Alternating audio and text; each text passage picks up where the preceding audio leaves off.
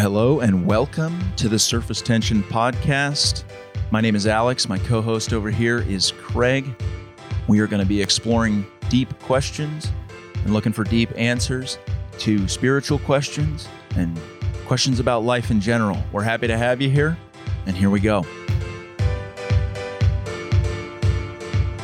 Hi, welcome to our podcast today. We're gonna we're gonna get right into it with a question. Sometimes we start with a story, but I'm just gonna hit it hard because I'm really curious where you're gonna go with this. Yeah, great. Here's the question: What if we assume we're asking the wrong question?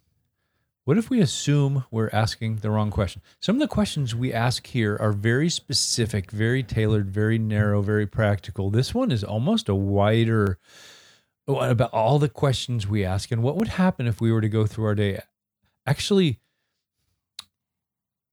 leaving room for the possibility or the assumption that we may be asking the wrong question Depends on the situation. This is a very interesting question that you're asking. But the first place I go is well, what's the context? Are you saying that in all contexts we are probably asking the wrong questions? Or are you saying just in a general sense that in our pursuit of spiritual truth, we are destined to ask questions that are not going to lead us to where we need to be? And if that is the case, then how can we tighten up our questions? Is the first question often wrong and that we need to refine our questions to get to better questions? I mean, that's an exercise that you've uh, coached me in and saying, that's a good question. How can we make it even better? I love that. I think as a thought exercise, there are fewer things that are more challenging, uh, but also more rewarding than hearing the affirmation of saying, Oh, that's a good question, but let's refine it even more and see if we can get to deeper meaning by improving the question. So I like the idea of saying that question isn't all that it could be, but to say that we're asking the wrong question. You use the word question and not questions.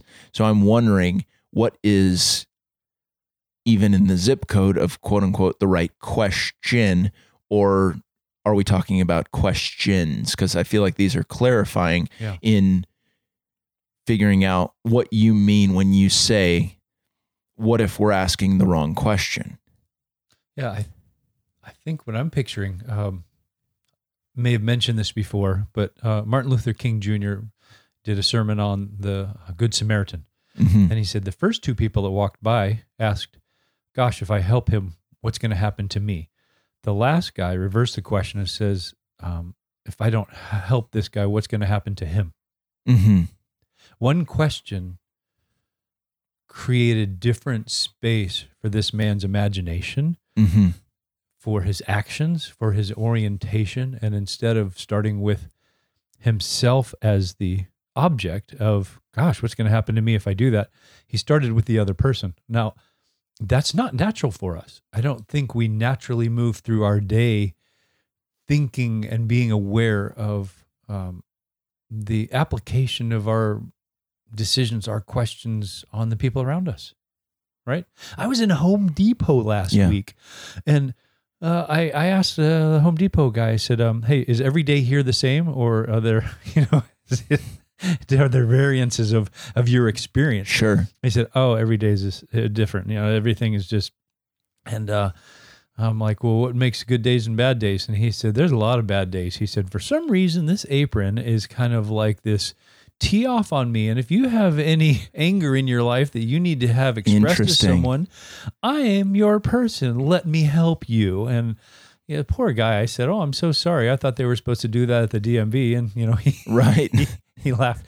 But he said, I can't believe that people think we're the punching bag for all of their emotions.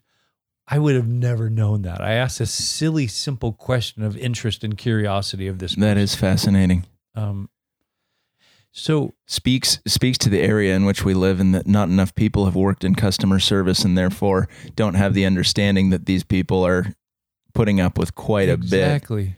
And so uh, for me, I'm just trying to first of all, be aware of the questions that are on my mind. So much of the questions that we ask ourselves through the day don't even register in our conscious mind. You know, we're just we're just moving machines moving through. And sometimes we just feel like we're in a cloud where this this kind of i'm just existing. I'm not really living. And to me one of the first and best things we can do is start going all right what what, what questions are actually prompting this path that i'm moving down? That's so interesting because I, I would say that you're dead on with most of the questions being, uh, I don't know, thoughtless. Because I would say that a lot of the questions that we ask are functional and operational and saying, where do I need to be? What do I need to do? What's this? What's XYZ? Who is this? Yes. Just very basic questions that allow us to operate in the world, but very few questions are in that deep conversation space and very few people make the time for those sorts of interactions you have a rare ability sometimes i scrape the surface of this area in inviting somebody who we don't know exceptionally well into a conversational space that is rare i don't think the conversations that you have with people are common at all I don't think most people are asking the Home Depot worker. I don't think people are taking that level of interest in somebody that others might view as kind of an extra yeah in their story. They need to get what do I need to buy at Home Depot? Yep. What aisle is it on? right Are probably the operational questions that most people are asking. Whereas you're all of a sudden seeing a person and saying, Tell me about your day to day. What makes it good? What makes it Yeah. bad? That's just, that's rare in itself. So I think, yes, many, to speak to your point and really flesh it out as if it really needed fleshing out, I, th- I just think you're dead on with that, that uh, most, most questions are for function and not any kind of form. And so people don't focus on the form of asking questions and say, how can I ask better questions? Because it just doesn't occur to them necessarily that, oh, this will deepen my understanding of things that I didn't even anticipate that I wanted to learn about in the first place. Mhm. You invite that space, you create that space with those questions. And I think not a lot of people necessarily even want to do that. Yeah, what's what is that resistance? Because I, I can I can I can feel that I can sense that I can picture that I can picture some people pick you know thinking okay you know what my goal is to survive this day and Yeah. get through this day and just get to my family at home to my Netflix to my dog to whatever you want to kiss and hug when you get home at the Yeah. end of the day and so they're uh, the the questions they're they're going to be governing their movements through the day are going to be very different if that's the prime directive. I mean, to me, it's seeking comfort. Hmm. That most people are motivated by comfort seeking uh, activities for the most part. That the world feels chaotic enough to where it's when can I get to my chill spot? When Yeah. can I shut it all the way down Yeah. and not think about things? When can I turn my brain off? I'm overloaded. I don't think people anticipate deep conversation as being restorative. I think most people have experienced deep conversation as being combative, challenging, draining. Like I leave our conversations feeling upbeat. It hits me later in the day. We talked about this last week that it hits us later in the day where we're like, whoa, all of a sudden I'm tired. That hit me like a ton of bricks because we didn't realize that we were expending quite a bit of mental energy and we were enjoying ourselves so much. Directly after the recording, you and I are usually just like zipping around feeling supercharged. Yeah. And only later in the day does it register that, like, oh, whoa, that took quite a bit of mental energy. But I think people anticipate. Let me put it to you this way anybody who has a significant other, a spouse, or, you know, girlfriend, boyfriend, whatever, whoever's listening to this, if your significant other came up to you and said, We need to talk, you are anticipating, like, oh gosh, I'm screwed. like this is some, this is going to be bad. This there's no there is no possibility of this conversation being one that I leave from feeling energized. But what if the question or what if the statement like we need to talk led to something beautiful? Right. What if it weren't such a loaded I, I think it's the deep conversations we just anticipate them being draining Right. rather than being uh, Life giving. yes Yeah. entirely Right. Yeah, that that we need to talk is so funny because it's we we base that based on our history and the expectations of what's going to happen and and even there what what okay let's go back to our question you know what if we assume we have the wrong question okay do do we need to talk? What if we need to talk? No we, we probably don't need to talk. We need to connect. We Mm. need to affirm. We need to share. I mean usually that person's coming loaded for bear. Listen i want to share with you how i'm experiencing you and all the ways you disappointed me all the ways you frustrated me all the ways that you failed me. How do you feel? Mhm. instead of um, exploring things um, from a different vantage point Well, and that puts you on your heels too. If you get that kind of prompt to enter a conversation, it's somebody making a declarative statement saying, we need to talk Yeah. versus even asking the question of, like, Yes. do you think we could get together and grab a cup of coffee later? very like, different do you want to share a meal together later? Like that's that completely paints. You could be talking about the same exact things, but going into the conversation, your anticipation uh, or your anticipatory response would be entirely different. So approaching conversations with an invitation rather than a demand, I think, would change the outcome considerably. Would it not? Yes, it sure would. And to me, w- why are those conversations bad? Because we we front load negative experiences and conclusions about ourselves as a result of this, right? Okay, this person's going to share with me that they are disappointed with me. I'm not doing enough. I need to do something better, whatever. We we kind of are picturing that, which very well may be true, right? All right, fine. That from their experience, that's fine. But we've already decided how that's going to impact us, how we are going to allow that person's words to impact our soul, our our life. That puts me into like negative childlike space when I hear something like that. Like we have something to talk about that either consciously or subconsciously throws me into a place where uh, my parents are disappointed with me. Yeah. And I'm like, oh boy. Right. All right. Now I need to come up with excuses. Now I need to uh, figure out how to get out of this, all of that. So, And why did we come up with excuses or lie or do all those other things in those conversations to get out of that? Because we don't like what we're going to conclude about ourself as a result of that conversation. Hmm.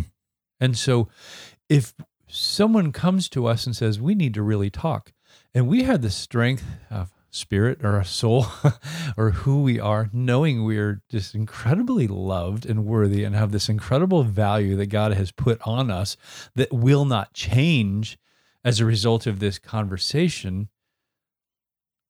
Well, gosh, yeah, I'd love to hear what you what you have to say. It, it doesn't it change?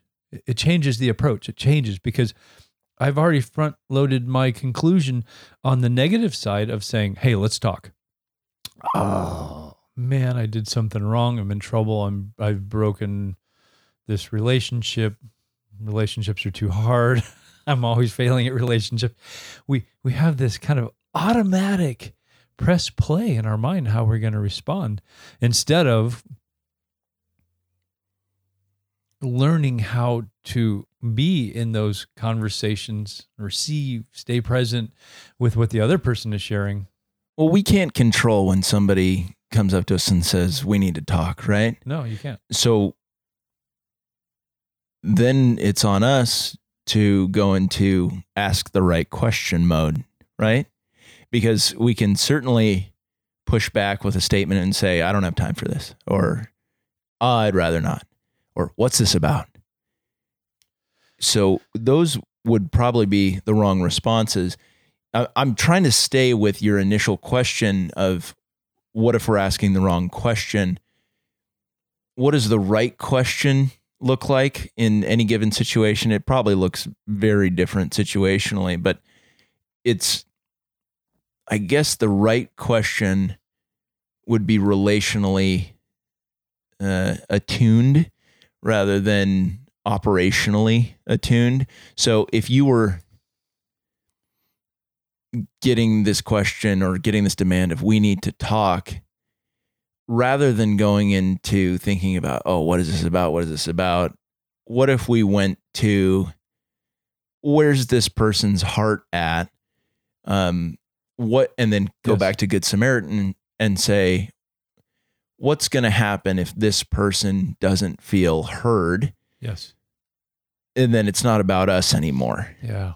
like how how do we depersonalize you ask great questions that aren't about you i know i can ask questions and tee myself up for a story about myself right Yes. like we can all do that Yeah. we you mentioned this a while back that there were different kinds of questions questions where you genuinely cared about the answer questions where you teed yourself up to say something that you Yes. already knew right. uh, questions that are rhetorical and so on and so forth but the right question quote unquote oftentimes should come from a place of uh, relational groundedness and understanding that yes.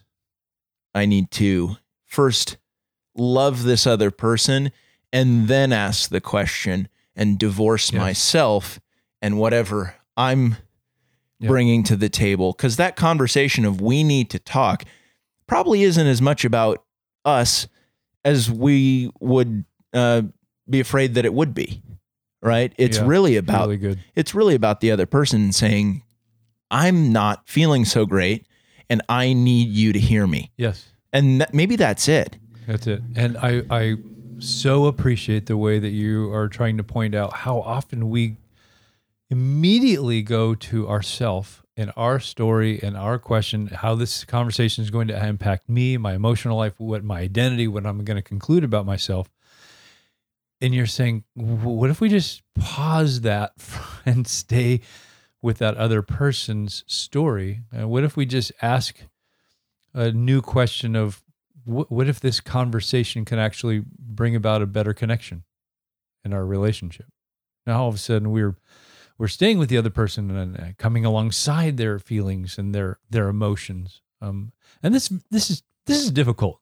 This is hard to do. This is a muscle that we have to glean over time of learning how to pivot away from complete domination of our mind of ourself to start thinking, considering, being curious, being eventually captivated with the story of other people. I'm just, I'm just thinking about how uncomfortable conversations. I have many an uncomfortable conversation with people in my family, and I usually go on the defensive and then I go on the offensive. Mm-hmm. You know, I, I'm the, Yep. and it's just like a miserable back and forth. And I have this, I'm a competitive person. I try to suppress that in most avenues, but I like winning uh, Yes. in an unhealthy way. And what I've come to realize is in a hundred conversations, if I feel the need to win, and let's say I do win a hundred conversations. Imagine you're listening. You're, if you're listening to this, imagine having a hundred we need to talks with your significant other. And that puts you on the defensive, and eventually you feel like, oh, I need to assert myself and win. If you win a hundred times, what is the other person feeling about themselves? Then they're the loser. Yeah. And then you're in a relationship with a loser. Right. And they don't want to be that. And you don't want to be in a relationship with a loser either. Yes. So, how do we navigate that relational dynamic and say, how is the relationship going to win? How is understanding going to win? Uh, rather than it being a win for either person, how is how is spiritual depth and complexity going to be realized through Yes. this lens and mirror of the person that is in front of me? Yes. I think that's very well said. And I appreciate your authenticity to say when we are in these difficult conversations, we defend and then attack. That's the first thing we do. That's this is let me tell you why I'm not really like this. let me tell you why you're wrong in terms of your perception about me. And let me tell you why you're horrible for having brought these things up. And that is such a natural common thing. And again, the healthiest things in life are are unnatural. We we have to move towards the counterintuitive to assume, wait a minute, wait a minute. This is my first response. Okay, my first response is put them up. I'm gonna get my my gloves up, and I'm gonna defend my melon, and then I'm gonna come out swinging. It's like, okay, that's my first response. Is that my best response? Is is that really going to accomplish what we need to do? And I think we need God in those moments. I think we need the Holy Spirit to to help us press the pause button and say, what do you really want here? What's really important here? What would happen if you just cared for this person and what they're sharing? I've been so bad at listening to my family members. Hmm. I've been so bad at that. Like, if all they really want, this is like kind of, this is hitting me kind of hard right now. What if we were just better at listening and the, the right questions found us as we were more attentive? Like maybe, maybe we're asking the wrong questions because we're not letting the game come to us. Mm. Maybe we're not observing nearly enough. Maybe we're not hearing things well enough to even begin to ask the right questions. That's probably a big part of asking the wrong questions is first making the wrong assumptions and then thinking that you're or, or me thinking that I have to defend myself Yes. in some kind of conversation. Yeah. I'm making wild assumptions about any given situation that many of which are probably untrue Yes. and I'm not allowing the space for good questions to come into play and I'm probably unable to ask how well can you formulate a powerful question if you're busy trying to defend yourself Yeah. right totally. And I love what you shared about noticing other people and just noticing where they're at. The if it gets to nobody really likes to have well some people might most people don't like to have the uh, we need to talk conversation it creates a lot of anxiety to initiate a conversation like that yeah definitely not easy for a lot of people. And if it's gotten to that point, then there's it's hit critical mass that something has been building up, right? The the the the dirty laundry in the suitcase is making the suitcase explode. We need to talk. Mhm. How wonderful would it be if we noticed things and then we're curious? Gosh, I noticed you're seeming a little short with me. I noticed I I we have you haven't given me as much eye contact as normal. Mm. I've noticed you're a little quieter than normal. What, I'm what's what's going on? I'm curious. That's that's interesting that you mentioned that because that's something I would highlight is a tremendous skill of yours. Uh, I'm developing this skill, and females are way better at this than dudes will ever be. it's not quite fair, but nothing really is. But um, being highly literate in body language, that is something that doesn't come naturally to me at all. Uh, it comes naturally to some people, and I admire that. But what you're highlighting in noticing people is once it gets to the verbal, you're probably already, you know, down the creek a little bit Right. or up the creek, however the saying goes. And uh, yeah, what if we understood body language cues a little bit Right. better to really perceive where others were at? Yeah. and that we could ask better questions before the demand of we need to talk Yes. even came up. So, and change and changing the wind. I'm, I- I'll tell tell you a quick story. A couple of days ago, I was feeling a little sad. I don't usually wake up feeling sad, Mm. but I was feeling a little sad. Um, I could tell my wife was noticing that something was a little off with me because I could just tell by the way she started kind of monitoring me a little bit more than normal um, that she could tell. And I just pulled her off to the side and said, You know, I don't know why. For some reason, I'm just feeling a little sad. And she gave me a great gift. Hmm. She's like, Thank, Thanks for sharing that. That, that. That's okay. Wow. And just being able to receive that was healing. Being able to share that was healing.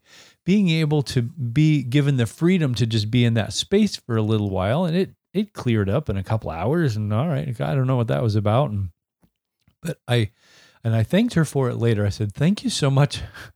Um, I, I wish I would have said it this way because this is more accurate. Thank you for not treating me the way I would have treated me because I would have been uh, treated someone sad and saying, uh, "Hey, stop being sad. You've got a lot to be thankful for." Or I don't know if or, you would say that. "Come on." I, I think you would try to excavate.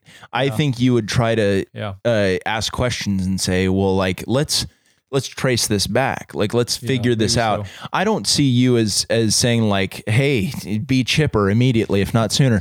I see you as saying like, "Well, let's figure this out and let's find yeah. the let's find the roots of where this is uh, right. this is coming I would from." I would still have the wrong win in mind because my win is to change the emotion as quickly as possible. Mm. and that's the wrong win. And oh, whether it was her own personal wisdom or God just whispering, um, she- Why is that wrong though? I, I mean, you just you just went hard and Yes. and judged that approach as yes, and said quite emphatically that that was wrong and i don't know if it is um for you in that moment that other approach was healthier maybe for Yeah. somebody that that would uh that would be exactly what they needed though is is i what if somebody had been waking up and they were sad every single morning and they couldn't figure it out and they really needed a guide to help them figure Yes. out oh what what's really going on here? Yeah. then in some situations maybe that's not the wrong thing at all right, and it's exactly what's necessary but you know bless cherish's heart she knows that what you needed was something that very few other people can give you which is just oh yeah. Thanks for identifying that and right, yeah that's uh i'm sorry you're in that space but like yeah things will probably get better Yeah. i don't know if there's a right or a wrong here but for you it was totally right what she did and that speaks to the relationship that speaks to her reading you well yes. Well, let's get let's let's get back to earlier our conversation about um, the we need to talk. That person is in an emotional state that they don't like. and They want to change it, and they think sharing with you all of the horrible things that you've done and said is going to help them be in, in a new, better emotional state, right? So much of our life, we're just trying to change emotional states. You mentioned it earlier. Let's pursue comfort. Let's avoid the pain. Let's experience as much pleasure as possible.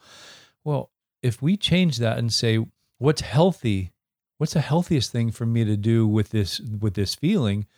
It's it may not be just to shift it to something else. Oh, I'm feeling a little sad. All right, I'm just going to turn my frown upside down and I'm just going to watch. I sometimes one of my defaults is to listen to comedy in the radio, uh, uh, you know, in the car. If I'm sure if I'm feeling a little down or melancholy, I'll just listen to some comedians and I'll start to laugh. They actually say statistically, laughter is one of the best ways to emotionally regulate yourself. If your if your emotional uh, system is off, it gets re-regulated more quickly with laughter than anything else, which is cool because if it was crying, I'd be in big trouble. right So I love to laugh and I love to make people laugh.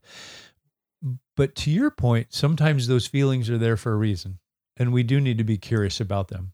Huh. I wonder why I'm a little sad. You know, could it be the two burritos I ate last night? You know, yeah they're still with me. Uh, what what is it um, that is being being curious? And if we are safe enough with our emotions, which I typically don't give myself permission to do, we can explore that in a healthy way. how do we know when we're in the right lane whether it's asking a question or providing help for somebody else. Because we started this off of what if we're asking the wrong question or the wrong Right. questions?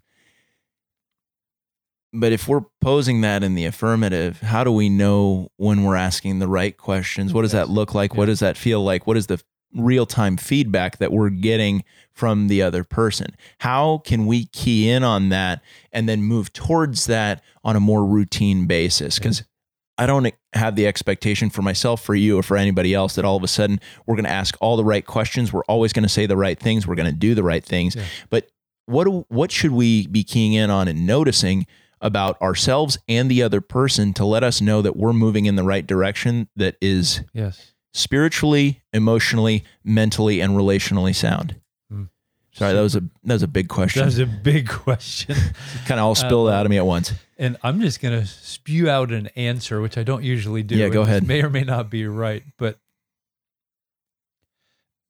if if we maintain a centeredness on other people, and there is more love and value for both parties, I think something good's happening. I think about the feeding of the five thousand. Jesus is teaching there. These people need some teaching. I'm going to teach them. They're hungry. They need some food turns to his disciples, "Hey, go feed them." Ah, we can't feed them. We don't have enough money to feed them. Go, go find some food. I, we can't do that. It would take forever to go to the villages and do that. What do you have? He and then he brought them into the process of the food distribution. He expressed love and value through them to them. How do you think they felt as they were actually being Jesus's literal hands and feet, doling out this beautiful food to the people around him? I mean, that would have been pretty cool. If you take someone who is hungry that hasn't eaten for a while and you walk up with bread and fish, it was like, a little fish sandwich for you in the morning. Oh my word. That and so in that, to me, if we reverse engineer that, it's we have this there's right heart from Jesus to say, I'm gonna focus on being others centered. He could have just said, Okay, guys, I'm hungry, In-N-Out closes in an hour. Go have fun. And I sadly think that's what a lot of us do we think just about us and what we want instead of saying, you know, no, I'm going to I'm going to make sure that I'm thinking about the others around me, the people around me, and how I can bring love and value to the people around me. Well, that's our worldly nature. That's the more animalistic side of us to to want to provide for ourselves, to secure things for ourselves, to secure comfort or Yeah. whatever, what have you. But that's what separates Yeah. separates us from uh, the rest of Yes. uh, the animals. That is why we are distinct. Is because we can focus on things that are uh, outside of our nature as Yeah. higher ideals to pursue. Yeah. That's what makes us special. That's why we have that yes. that splash of God in us. Yeah. And maybe maybe it's as simple as just changing the pronouns um, of our questions. Um, uh, the other day, I had a conversation with my daughter, and we went. I had just read the passage in the Bible where uh, the guy got the big crop. He had this huge, bountiful crop, you know, and then he's like, "Hey, what should I, you know, what should I do with my crop? I know what I'll do. I'll I'll build a barn." And God's like, "Ah, "Wrong answer tonight. You know, your life's going to be demanded of you." And it, it was kind of a lesson to point out values and how we make decisions and things. But I, I just tried to create some space for my daughter and sharing, hey, uh, okay, let's read this together. Read it. Um, is there anything wrong with a big crop? No, there's nothing wrong with a big crop. It's fantastic. What a blessing from God, right? Mm-hmm. Okay, so, and then the man says, What should I do with my crop? Is there anything wrong with that question? Let's assume he's asking the wrong question. What is wrong with that? Alex, I'm going to see if you're smarter than my daughter. Probably not. Probably not. Which daughter is it? it's They're both smarter than I am. Uh, oh, what what's wrong with that question? What am I going to do with my crop? I and my. Yes. Yeah. Whose crop is it? Right. It's God's crop. What am I going to do with my crop? Would it not have been better, which is what my daughter eventually landed on, to ask the question, God, what would you like me to do with your crop? Right? Yeah. And so if we assume as we move through our day that I'm I am asking myself a lot of wrong questions based on self-interest, based on the values of the people and the culture around me. Maybe we can just pause and revisit that and say, maybe if I change the pronoun, ask a better question here, something good might happen. That, that's an important distinction because I think the questions that are operational in nature of do I need to put gas in the car? Yeah, that that one I wouldn't spend a ton of time and say like God, can I put your gas in your car that you've allowed me to drive? Fair I enough. think I think that might be a, a little overboard. but are deliberate questions that invite us into a deeper space with others. Yeah. What if we noticed more opportunities Yes. to ask good questions that were focused on others and not of ourselves? So I think I I know what you're saying where I ask myself so many questions and I'm in my own head I'm I'm asking, "Oh, like oh, where do I need to be? What's uh am I at the right place in life? Am I doing the right things? Like why don't I have this?" Really stupid questions that are self-centered and they're not operational. I can just ask these questions of myself as I'm sitting on the couch and I'm just wasting time. But I think there are really two different kinds of questions that we're talking about the operational ones and then the relational ones. And I would love to set the bar really, really low and say, what if I asked one good relational question today? What if I asked somebody else Yeah. one good relational question today and that was focused on them and had nothing to do with me Yeah. or as little to do with me as is possible? What if we just set like the that. bar low and really and then we gave ourselves room to improve? Yes. We can do one today, right? Yeah. I think we could all do one And I- today. And I, love how you're making this practical. And I think would be a great place for us to land. And I also want to add one little thing because Yeah. when you you rattled off a list of your questions, you said uh, and other stupid questions or these are stupid questions. Sure.